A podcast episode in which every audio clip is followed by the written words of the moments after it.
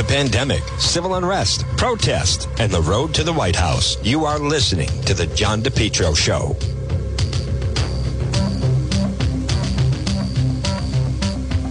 JKL Engineering. Folks, whether it's wintertime, spring, or summer, they'll keep you nice and comfortable in your home. Why not let JKL Engineering let them design and install a natural gas, high efficiency carrier infinity system? Energy efficient, quiet, more affordable than you think. No gas, no problem. Let JKL Engineering design and install a high efficiency heat pump system, including ductless splits. Heats in the winter, cools in the summer. These units are so efficient, it can reduce your oil bill as by as much as 90%. They have the highest rebates in the market and they also do new installation replacement of high efficiency gas boilers. Now, JKL is a Carrier Factory authorized dealer. They're licensed in Rhode Island and Massachusetts. Folks, let's face it. Being inside, being comfortable in your home, is there anything more important right now with what we're going through? Call JKL Engineering. Central Air is a game changer for your life. Talk about improving quality of life. Here's what I'm saying JKL. They'll keep you warm in the wintertime and cool in the summertime. 53 years of experience, their reputation, second to none. Whether you're in Rhode Island or Massachusetts, call JKL Engineering today. Estimates are free. Financing is available for both residential and commercial. Call my friends at JKL 401 351 7600. Remember, estimates are free, financing is available. Let's be nice and comfortable in your home. JKL 401 351 7600. You're listening to the John DePetro Show, folks. Weekdays, we start at 11, we go until 2. It's AM 1380, 99.9 FM. Remember, you can always listen online at the website, depetro.com. Just click the listen live. It's time for our legal segment. I'm joined by uh, Rhode Island, one of Rhode Island's top attorneys, Tim Dodd. Tim, if you don't mind, I'd like to start off with this firefighter bill uh, that's at the State House right now. In the past, I mean, this is controversial. It's not getting the play that it's gotten in the past, maybe just because of everything going on with the pandemic or just for various reasons that the General Assembly is even in session. But it's, uh, it's certainly been seen as controversial in the past and something that that uh, has been defeated in the past, as a matter of fact. And this is twofold. Um, this legislation that's proposed is an attempt to answer a concern raised by the Rhode Island Supreme Court about a year ago. And it's also an election year. And cynically, this looks like a gift for the firefighters union from certain elected officials. Um, there's always been an issue within firefighter contracts, John, as to um, whether or not um, cancer and other specific illnesses um, are determined automatically to be deemed work related. And the Supreme Court had a case about a year ago, and they were concerned that the Rhode Island statute regarding firefighters and cancer and their ability to get a disability pension didn't contain the appropriate language that a cancer would be, quote, conclusively presumed, close quote, to be job related. So this bill is an attempt to now say anytime any firefighter gets cancer, um, it's conclusively determined to be job related. There's a small carve out that if within the first two years of your employment as a firefighter, you get cancer from perhaps something unrelated, there'd be um, an exception. But for any other type of cancer, it's automatically determined if this bill passes that the cancer is job related. Um, only one um, elected um, official voiced any concern in the Senate. Um, let's assume you get cancer. Um, we've seen all this litigation and these advertisements that some people get um, cervical cancer or ovarian cancer if they use baby powder. Well, if you get that type of cancer, it's determined to be conclusively related to your job if you smoke cigarettes, if you're obese, if you know you get a skin cancer, a skin cancer from sun exposure, anything like that, John, is automatically determined to be job related. There's a further concern. Okay, so you get skin cancer, let's say. That's treatable. At what point do you get your disability pension? And at what point does your disability pension end if you should be cured of the cancer that you were diagnosed with? This, this bill is not specific as to those concerns. Um, will there be a lot of pushback when this um, moves forward? I, I, doubt it. I mean, the, the, we've talked about it before. You got to admire the firefighters unions. They're very strong. They do for their members. Uh, they've got a lot of political clout. But this bill uh, could be a potential budget buster because you could have a young person who gets cancer, unfortunately, and could be collecting a disability pension tax free, two thirds of their salary for life.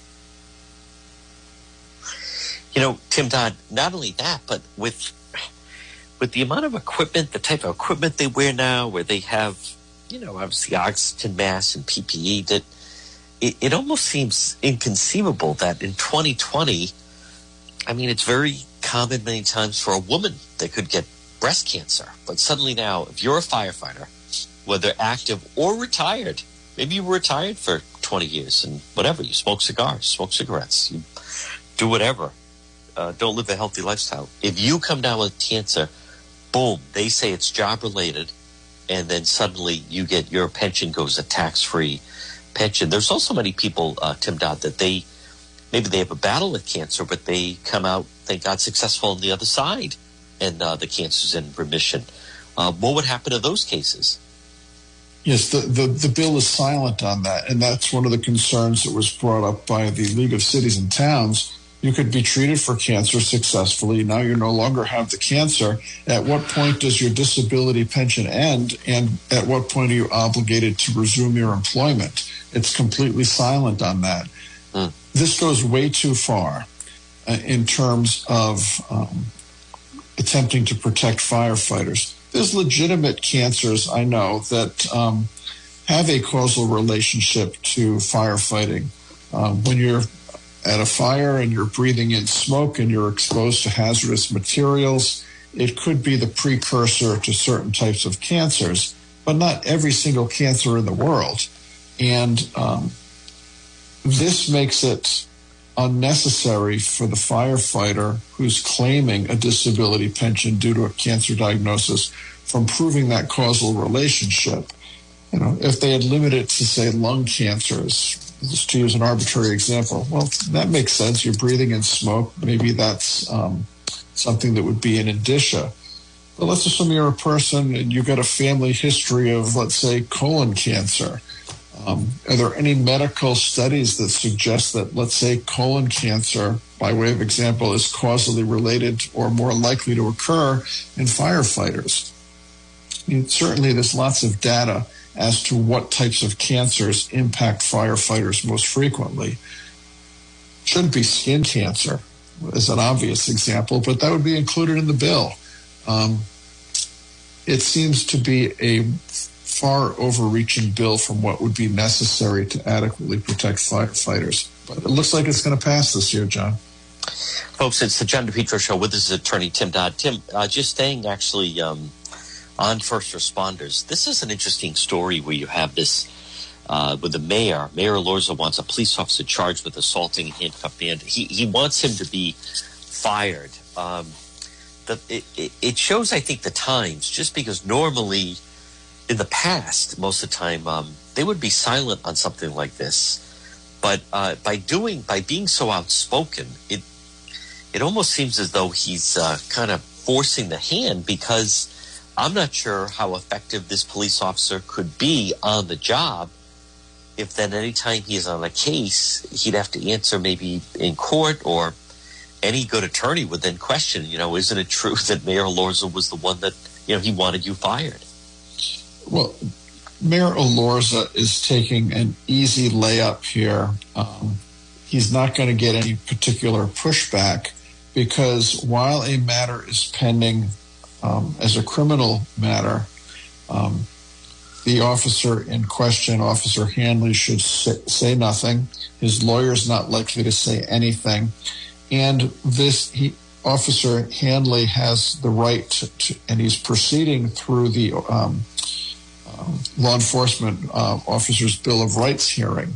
Those are confidential. Usually, don't talk about what's going on in them.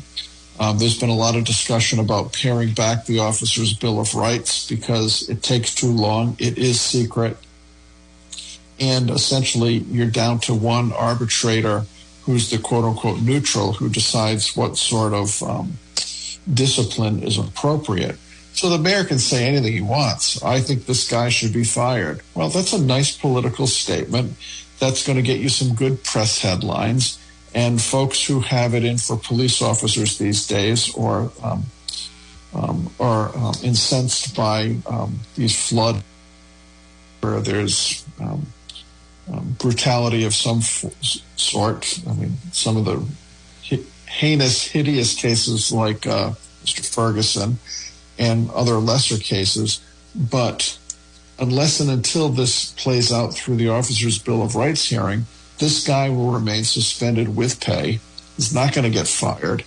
And if he, if the mayor attempted to fire him, um, there'd be litigation over that decision because this officer has contractual rights, contractual rights as a union member, and he's got statutory rights under the uh, police officer's Bill of Rights hearing. So this this officer is not going anywhere. He'll be suspended with pay. The mayor makes a headline. He scores political points, but it's an empty threat. Folks, uh, coming up, we are going to talk about the efforts to stop this new book regarding uh, President Trump. Also, Dan Doyle in the news, that and a lot more. We'll continue with attorney Tim Dodd right here on the John DePetro Show. Mega Truck and Trailer Repair. Call them today. Commercial trailers, diesel equipment, serving Rhode Island and Massachusetts, 508 336 2110. 508 336 2110 for MEGA, M E G A, MEGA Truck and Trailer Repair. As I said, commercial trailers, diesel equipment, free estimates. FHWA inspections and Rhode Island State Inspection Station, trailer pickup and delivery, 24 hour mobile service serving Rhode Island and Massachusetts. It's MEGA Truck and Trailer Repair. Call them today, 508 336 2110. 24 hour mobile service and also ABS repairs, brakes, doors. Listen, if it's on a trailer, MEGA Truck and Trailer Repair, they can repair it. Call them today, 508 336 2110. 508 336 2110. It's MEGA Truck and Trailer Repair. Have you been thinking about updating your website? Do you have questions about how to get the most out of social media for your business? Would you like a free consultation from a local digital marketing professional who has been doing this work for 23 years? Contact Karen Etchels at Innovas Digital Marketing. Karen will help you better position your brand on the web to engage visitors and get results. She's local and responsive. Call Karen Etchels at 401 321 2799. That's 401 321 2799. Or find Karen on the web at www.innovas.com. Folks, remember, for all your tree service, well, you want to call Yankee Tree. Call them today, 401 439 6028. Yankee Tree Service, yankeetreeservice.com. What can they do? They do it all. Tree trimming, experts based right in Lincoln, tree removal since 2006 and also 24 7 emergency service available. Call Yankee Tree Service today. 439 6028. 439 6028. Whether it's tree removal, stump grinding, tree pruning, emergency service, bucket trucket service, and bobcat service. Since 2006, they've been performing tree removal service. On top of that, nothing stumps. Yankee Tree Service, they provide stump grinding. Enjoy your landscape without the eyesore. As far as pruning, well, let them get up there. Oftentimes, a tree can be pruned instead of cutting it down. At Yankee Tree Service, their licensed arborists help you decide what's best, the treatment plan for your tree. And maybe it's an emergency service. Did something come down? Call them today. 439 6028. 439 6028. If they have to, they get right up there in the bucket. Yankee Tree Service since 2006. Tree trimming experts. Give them a call. 439 6028 or online at yankeetreeservice.com. With us is attorney Tim Dodd. Tim, let's um, Dan Doyle has uh, not been in the news. You know, for many years, Dan Doyle um, was seen as almost kind of like a local hero, and his uh, efforts down at URI and these uh, games, scholar games that he brought in, and had the likes of Bill Clinton, I believe, and even Colin Powell, and then uh, suddenly found himself with an accounting problem, and um, he's been pushing to try to get this whole thing reversed. But uh, for now, it certainly seems Dan Doyle is going to be uh, remaining in Cranston at the ACI. Yes, Dan Doyle has made a lot of poor decisions after he got jammed up uh, with criminal charges for fraud, um, for uh, forging signatures, for misappropriating funds, um, to lying under oath. He's done it all. He had an 18 count um, criminal complaint brought against him, which went to trial. Uh, my recollection is before the trial started, he had a deal with like five two to serve or five three to serve. He would have been out writing his book by now, but he chose to go to trial. Yeah. And as I recall, the jury after that they deliberated for five days, and they said this case was no slam dunk for the prosecution. So perhaps he thought he had um, more of a chance and it was not, in fact, a slam dunk, but he was found guilty. He takes his appeal. He had two major issues of contention. Um, and when you take an appeal, you're essentially challenging decisions that the judge, the trial judge, has made. You're saying either the judge got it wrong by excluding evidence or the judge got it wrong by admitting evidence.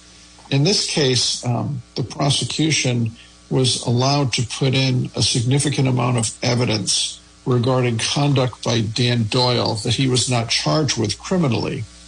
The conduct which he was not charged with criminally was offered to show a pattern of conduct, a pattern of deceit, a pattern of fraud. Now, on appeal, um, Doyle's appellate counsel, who are both very good lawyers, bring up the issue that um, the judge allowed a quote unquote avalanche of evidence as to conduct Doyle was charged with. Supreme Court said, well, that may be true, but trial counsel, not appellate counsel, trial counsel failed to preserve the issue. In Rhode Island, uh, if you don't invoke an objection to what the judge is doing, you lose your right to appeal. So when a judge does something you think is wrong, you're obligated to protect the record to interpose your objection, to challenge the court's ruling, to ask for a mistrial, or whatever else might be the appropriate request under the circumstances. If you sit by and you don't challenge it, you're not really allowed to bring it up on appeal. So the court said trial counsel didn't preserve this issue by objecting to it. So although appellate counsel brings it up, it's unfortunate because trial didn't. The second thing was that one of the prosecutors during the trial um, finished his examination of one of the witnesses. Then it's for defense counsel to cross examine, and it was a key witness. Defense counsel said, no questions. Prosecutor is surprised by this and audibly says, wow. Now, the suggestion is when the prosecutor says, wow, within earshot of the jury because the prosecutor sits right next to the jury in the courtroom where this all was happening, that that would taint or otherwise improperly influence or affect the jury. The problem is when this audible statement, wow, was uttered by the prosecutor, it would have been for defense counsel to immediately move for a mistrial or instruction from the judge or to do something to suggest that this was an improper utterance that the jury should never have heard in the first place. The judge could have issued a corrective instruction. Ladies and gentlemen, you've just heard potentially a comment uh, from the prosecutor. That comment is not evidence. It's nothing that you should consider. Or defense counsel could have moved to uh, for a mistrial and passed the case, saying that that comment so taints the jury that you can't recover from it, and you've got to get a new jury and you've got to have a new trial and start all over again. Again, the Supreme Court says appellate counsel properly brings up this issue, but trial counsel didn't preserve it. They didn't do anything at the time, and they brought it up, I think, two or three days later, suggesting that the case should be a mistrial. Um, and the judge at that point said, no, you, you didn't bring it up in a timely manner. We've moved on from that. Further, trial counsel didn't move, uh, didn't even request when when the trial is over, both the defense and the prosecution suggest what the appropriate jury instructions are that the judge should be reading to the uh, jurors. Defense counsel didn't even attempt through suggested jury instructions to uh, offer a corrective jury instruction, which would have taken into account the judge addressing any stray comments by the prosecutor. So, really, on appeal, the Supreme Court um, faulted trial counsel, with all due respect to trial counsel, for failing to properly preserve what might have otherwise been potent appellate issues. So, the conviction stands. Doyle remains in prison. And as we've talked about at the time this trial was going on, John, he was offered a deal that, in retrospect, he should have grabbed that deal and run with it because he would have been out of jail. He could have written all the books and ex- done all the exposés about all the people he was going to um, point fingers at for um, their conduct. None of that has happened, and he'll remain in jail for considerably more um, period of time than he otherwise might have had. Boy, Tim, at one time, Dan Doyle, I mean, he was uh, rolling. He was celebrated up at the State House. They were uh, building him, the uh, his kind of building headquarters down at the URI campus, which then remained unbuilt for quite some time. It was um, incredible fall from grace, but it's another example that when you take your chances in the legal system, uh, for whatever reason, he thought he could gamble and, uh, and could win, but he's come up short big time. Yes. And, and, and Tim Dodd, this is no time you want to be in prison either. Folks, you're listening to the John DePetro show. Now, Tim, it's, you know, you had the John Bolton book, and now all of a sudden uh, it's like a new month and a new book against the president. And you start to wonder if, my goodness, I know there's a book that's going to be coming out, uh, someone who was formerly friend, friendly with uh, Melania, the first lady. Start to get the feel there's going to be a book a month here. But this is another example of a book less than flattering of the president and uh, it's a family member, and they were certainly trying to stop it from coming out. But uh, from what I understand, we've already seen excerpts of it leaking to the media. Well, and, and I think what's happening is the new playbook for publishers of these sort of expose books leak it to the press, uh, leak it to media outlets, and then it becomes a self fulfilling prophecy to say to the court, hey, this book has already been leaked to the press. Um, a restraining order is too late, too little, too late at this point because it's already out there in the world. It's being quoted in various media sources. So you can't stop it because it's already out there. It's too late to stop it. And that seems to be the new play on the part of the publishers, not the authors. That happened with the Bolton book. Uh, whether or not he violated national security uh, interests by not having the book properly vetted before publication. The book was out there in the marketplace, not for sale to the public, but um, out to media outlets. The same with this book written by Mary Trump. Those seeking to have this book published are relying on the fact that, gee, this is a free speech issue. It's unconstitutional to suppress her speech She's got a First Amendment right to speak. Um, and that's that's the tack that the publisher and advocates for this book coming out are taking.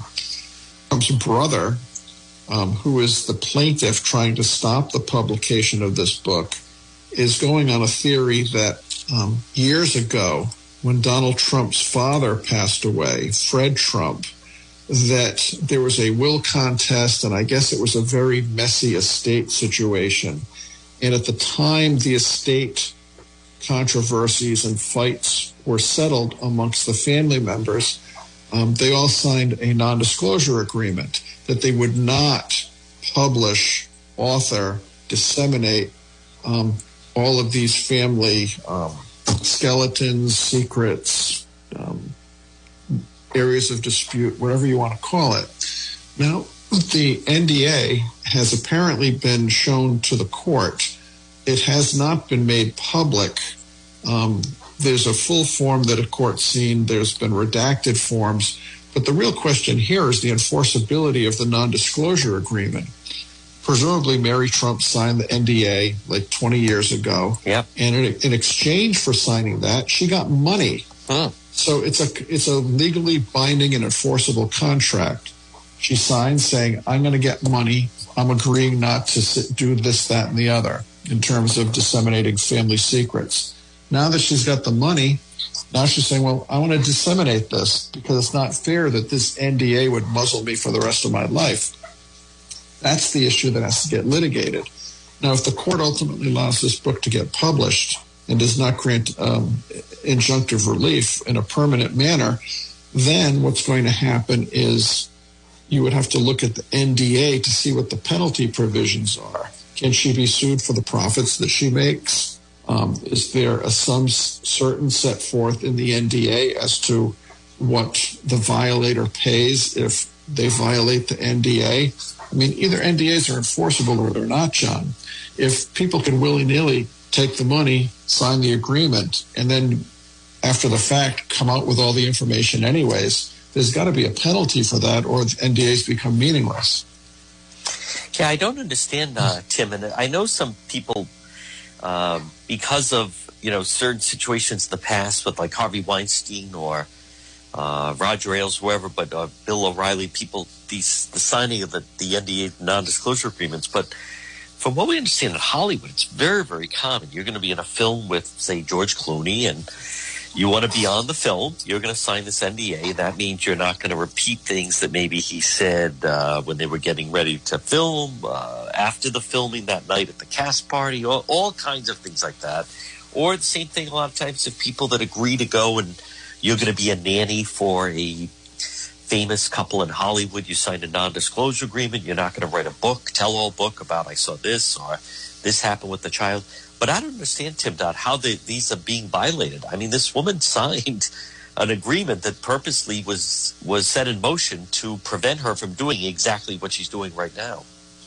Well, but the trick is, the court could say, "Well, Mary, you you can't be um, disseminating this information," but Mary isn't the one disseminating it. In this case, I think it's Simon and Schuster. So Okay. Simon and Schuster saying, "Well, we're not bound by the NDA. We can publish anything we want."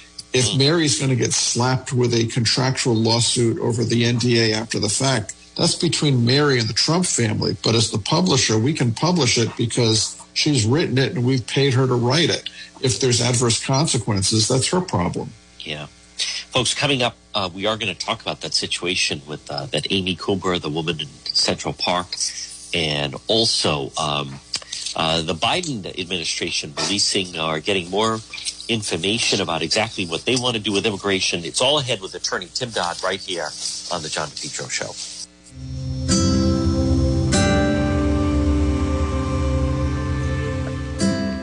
This portion of the John DePetro Show is brought to you by MEGA, MEGA professionals. Call them today, 508 336 7801. 508 336 7801. Now, what exactly do they do, MEGA professionals? They're here to help you run your business by finding you workers. And maybe you need workers. Maybe you need drivers, workers, certified help, part time, full time, weekend work, uh, local AKA sleep at home drivers, class A, B, non CDL, warehouse workers, mechanics, skilled workers, labor, healthcare professionals, office professionals. You need workers. You need MEGA, MEGA professionals. You're trying to run your business. I, listen, it's a hassle trying to hire people, go through all the resumes, set up the interviews. Instead, it's one phone call to help you with your company. MEGA professionals. 508 336 7801. 508 336 7801. from MEGA Professionals. Hi, I'm Steve, owner of Water Filter Company. Do you know what my customers are not doing today? They're not standing in store lines waiting to get in to buy more bottled water, and they didn't have to scramble to get it when all this started. They're enjoying all the safe, clean water they want all year long. They're drinking it, cooking with it, bathing in it, doing everything in it except searching for it, rationing it, and now waiting in lines.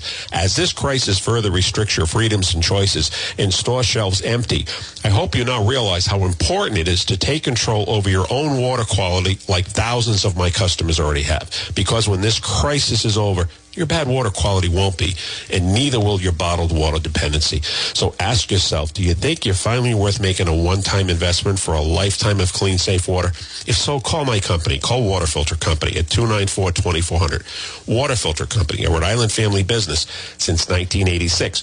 Water Filter Company, 294-2400. Because is it really worth going through all this?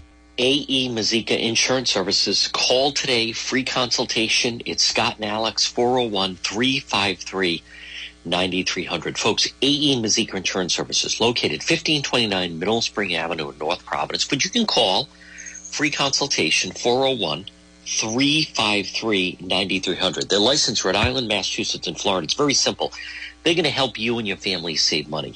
And maybe it's on your home insurance or life insurance, business insurance, auto insurance. AE Mazika Insurance Services. Look for them on Facebook. They also have a great website. It's aemazika.com. Call them at 401 353 9300. What about if you save $200 a month?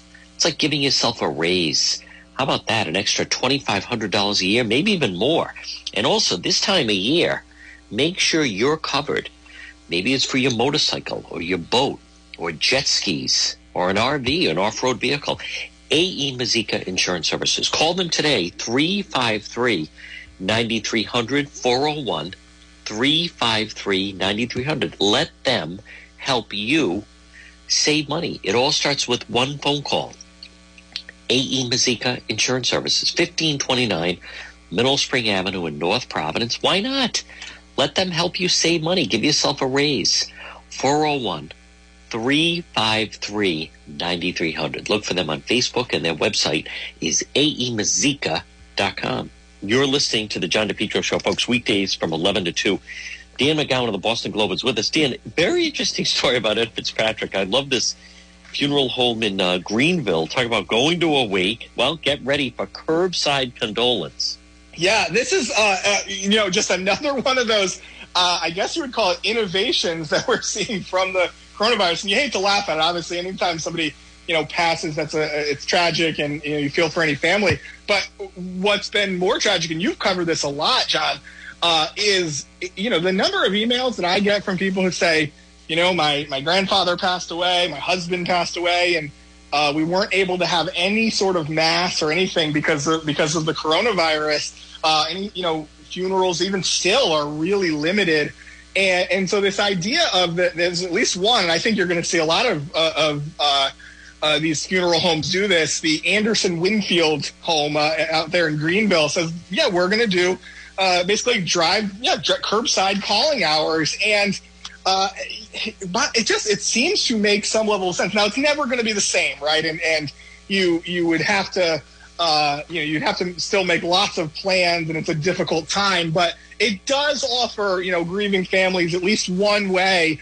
Um, uh, you know, to to uh, celebrate and, and, and recognize their you know their family members who have died. And and here's the thing, John. I mean, you know, for all the good news that we're seeing in Rhode Island about the coronavirus, when you look around the country, uh, you know, and you see cases spiking in, in, lots of different places, you do wonder. I mean, is it only a matter of time before you start to see more here? And then, you know, while reopening has again gone relatively well here, do you potentially have to step back? Do you have to cut back? And and the first things that they're going to do, uh, uh, that state leaders will do, will be right close the nursing homes. They'll, you know, limit the number of people at, at you know, big gatherings like funerals or, or masses. And so I, I think uh, I, this seems to be potentially something that we're that we're going to have for a, a, little while now, and uh, it seems like a good idea to me.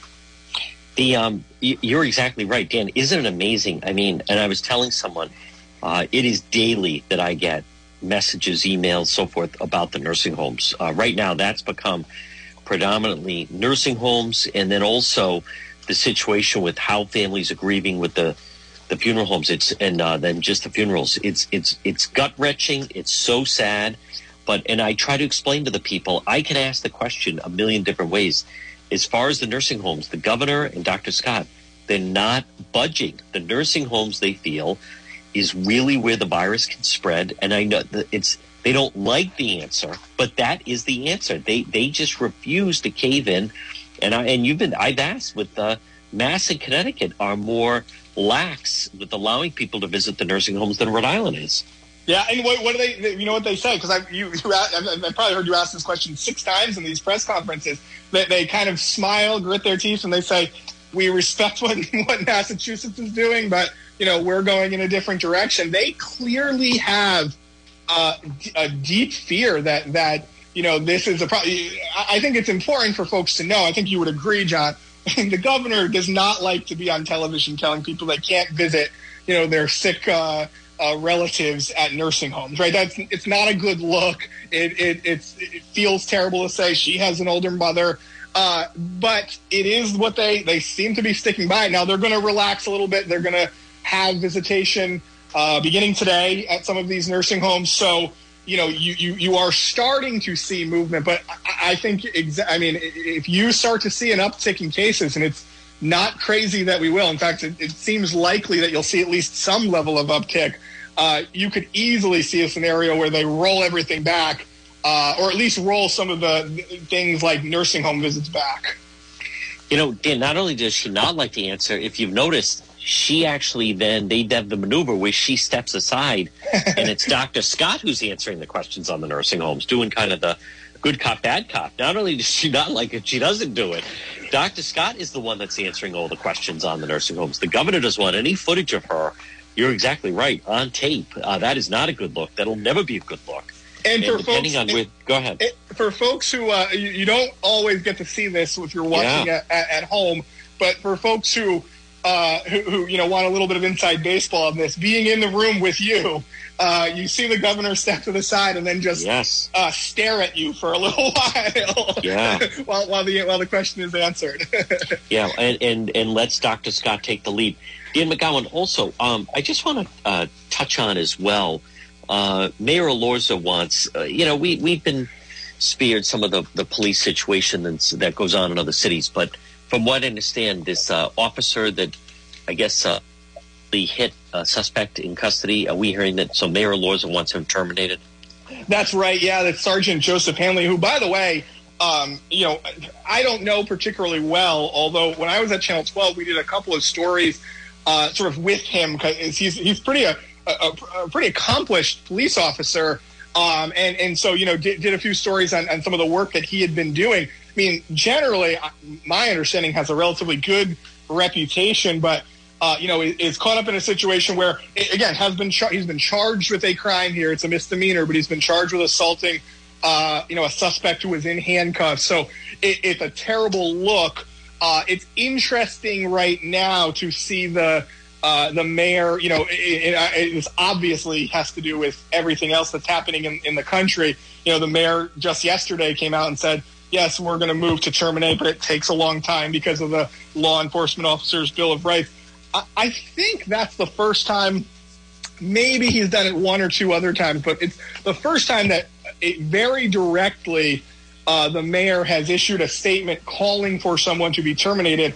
And by the way, just for, for your interest here, the not only is he calling for the officer to be terminated, nobody asked what he thought. They put out they they proactively put out a statement saying uh, yesterday because because to be honest with you, I when I saw the statement, I called and I said, "Hey, is there something I don't know here? Is there a you know is there a video or or something that you know Channel 12 is airing?" And the answer is no. It was the mayor wants it to be known that they're moving towards termination. So you, you see there there is a little bit there's a level of politics here.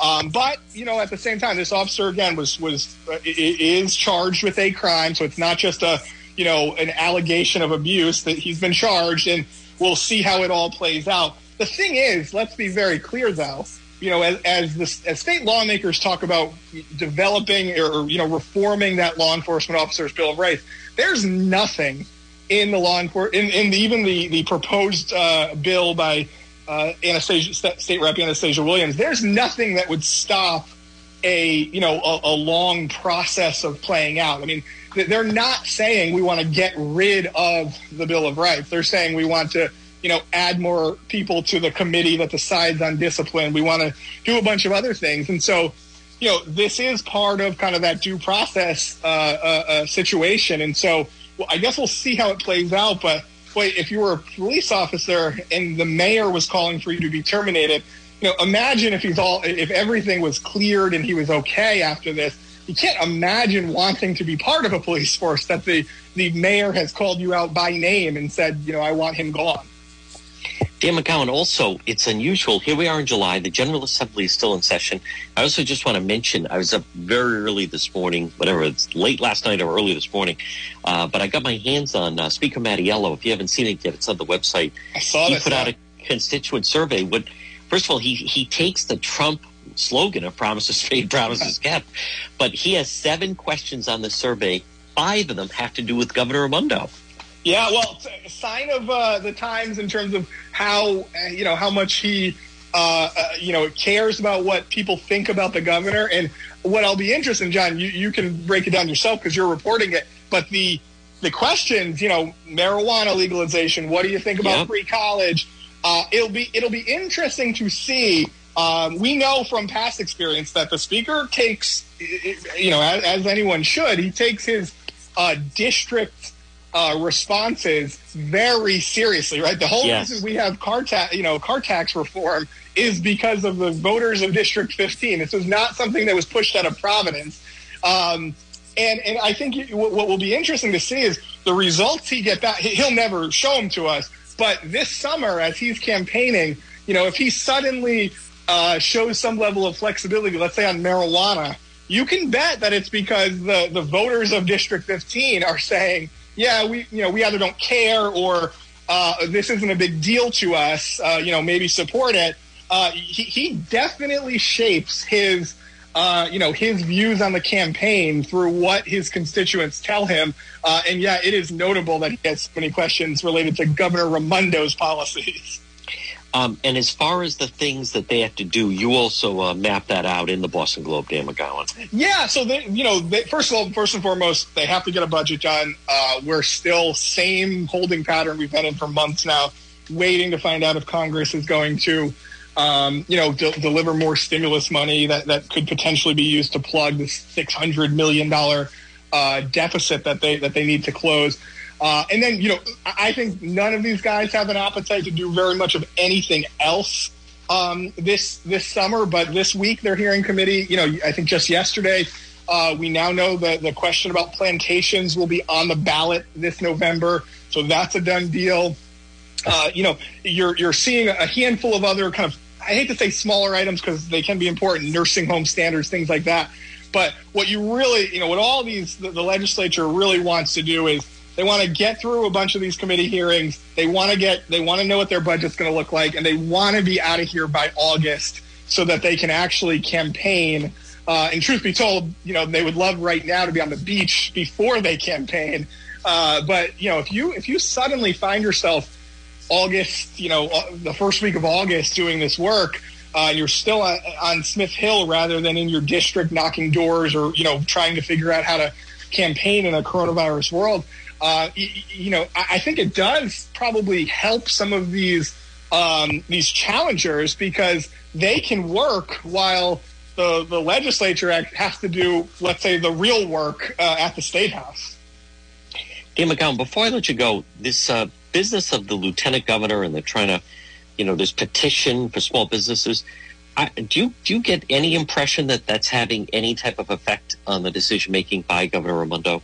Well, I, I mean, I, I think it's a it's a great issue for the lieutenant governor because let's let's assume that at some point Governor Raimondo probably will, like many states, release a little bit of money, uh, or, you know, some portion of that money to help the small businesses. The lieutenant governor can say, "Hey, look, it, uh, this wouldn't have happened if not for me," um, and, and she'll have no way to disprove that. Uh, you know, look, I, I think you've been in these press conferences. The governor's been fairly clear. She wants to be pretty conservative with that money. Uh, doesn't sound great for a lot of people because she, she basically says, I want to see if I can use this money for our budget holes.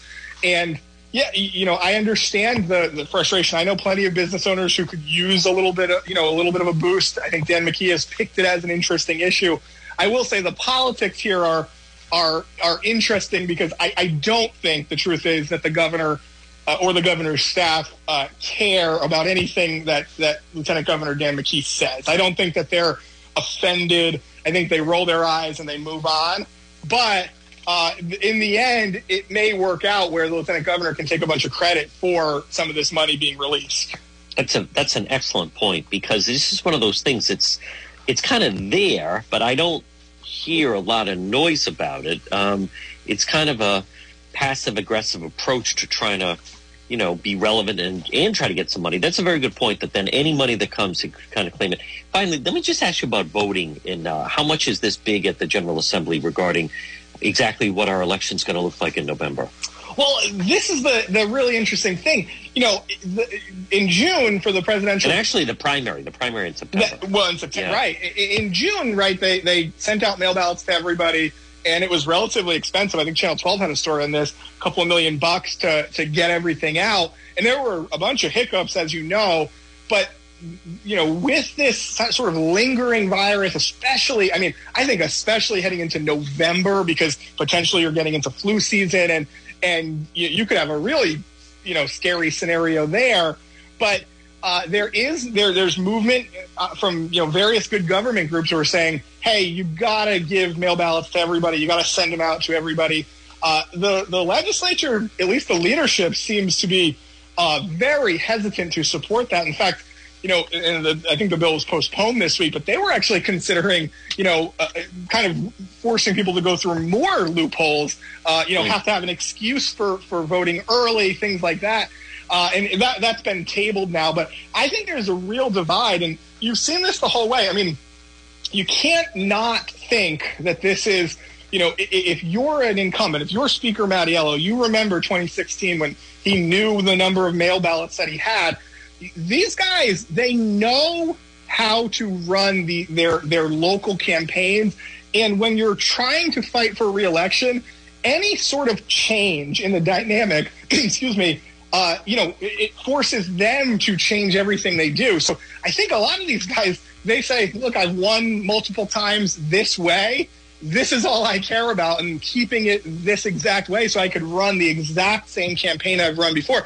You, you cannot underestimate the local politics that goes into you know any of these voting rights bills. Uh, and, and so it's going to be something to keep an eye on. But my gut would be you're not going to see very much of a change. Folks, he's Dan McGowan of the Boston Globe. Dan, uh, folks, I start each day with an email from Dan McGowan. You can get one as well. And it gives you a full preview of everything that's on tap for the day, including some of the links to some of the top stories. But the question, Dan McGowan, is how can someone listening receive that email? The easiest thing in the world. If you're listening right now, send a blank email. You don't have to write anything. Just send it to rinews at globe.com, rinews at globe.com. Uh, dozens of you do this every single week, and, and you get added right away. Five days a week, every weekday, we're going to send out. You're going to get new reporting from me. You're going to get the best stories that we have in the Globe, so you can kind of read them all in one place. And then you get the rundown. The governor's press conferences today. Here's what you know, here's the big hearing on Smith Hill, things like that. Super easy. RI News at globe.com. You'll start getting it first thing tomorrow morning. Folks, he's Dan McGowan of the Boston Globe. Dan, great job. Stay safe. We'll talk to you again. All right. See you out there, John. Thanks. You want to stay as healthy as you possibly can. And one of the ways you can do that is if you stop in and see my friend Marie at It's My Health, 1099 Mendon Road in Cumberland. You can call her at 305 3585. 305 3585. Stop in at It's My Health, 1099 Mendon Road in Cumberland. I'll bet you've driven past that old church many different times. Now is your chance to stop in. And what are you going to find? Well, Marie is so incredible. It's My Health. It helps you with your health, your family's health. Vitamins, herbal remedies from trusted companies who understand quality, integrity, local products like a acai berry, honey, maple syrup, beef fresh gum. At It's My Health, at 1099 Mendon Road in Cumberland, you're going to find over 250 bulk herbs, teas, and spices that can be purchased by the ounce, plus box herbs and teas. And folks, Marie is so knowledgeable. These are all natural ingredients you want to put when you're uh, put involved as ingredients when you're cooking, and it's so healthy for you and your family. Plus, hemp and CBD products for oral and topical use. They have vitamins for children. They're going to keep you healthy. It's my health. Stop it and see Marie. Pop by.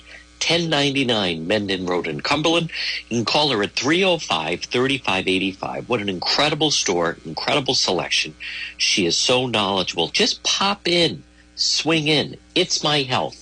1099 Mendon Road in Cumberland. Attention business owners. In today's world, customers judge you by your website. And for most people, their first introduction to your business or company is your website. Karen Etchels at Innovast is here to help. Give her a call at 401-321-2799. Hey, now it's 2020. You got to freshen up that old website design that Al Gore invented. If you've been thinking about updating your website or if you have questions about how to get the most out of social media for your business, you could receive a free consultation from a local digital marketing professional, and she's been doing this work for 25 years. Contact Karen Etchels at Innovast Digital Marketing. She will help you better position your brand on the web to engage visitors and get results. She's local and responsive. Give Karen a call for a free consultation at 401-321-2799. That's oh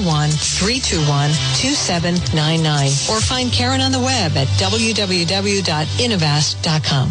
Mega Logistics. They're there to help you. Give them a call today, 401 431 2300. MEGA Mega Logistics. If you have freight, you need freight, goods, third party brokerage for your company, warehousing and transportation. How about custom freight, supply chain management, routing, bill auditing, customer developing, proven track record with Fortune 500 companies. You can depend on MEGA, MEGA Logistics. Call them today, 401 431 2300. 401 431 2300. Does that sound like your company? Maybe you have freight or you need freight goods, third party brokerage, warehousing, transportation, custom freight. They have the experience. Call them today.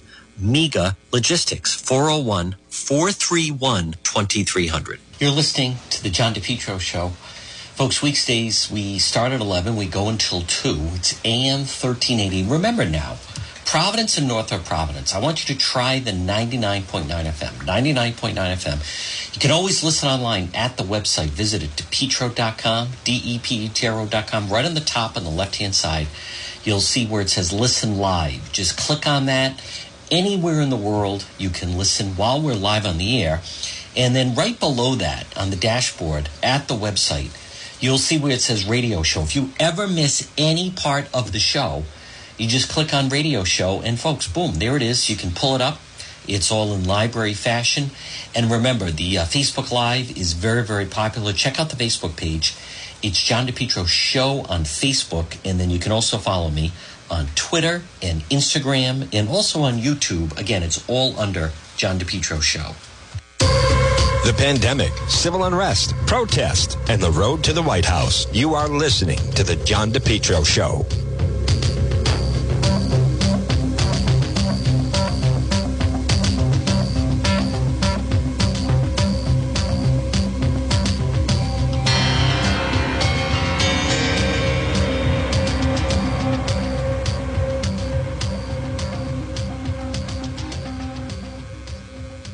Ron's Pastry Gourmet, located 170 Royal Little Drive in Providence. Stop it and see Ron and Melissa. First of all, how about free coffee for police and military? Ron's Pastry Gourmet, you're going to find incredible selection. Now, they are right off of Silver Spring Street, right near the Cellos, and then next to AAA in Providence. Look for them on Facebook. Ron's Pastry Gourmet.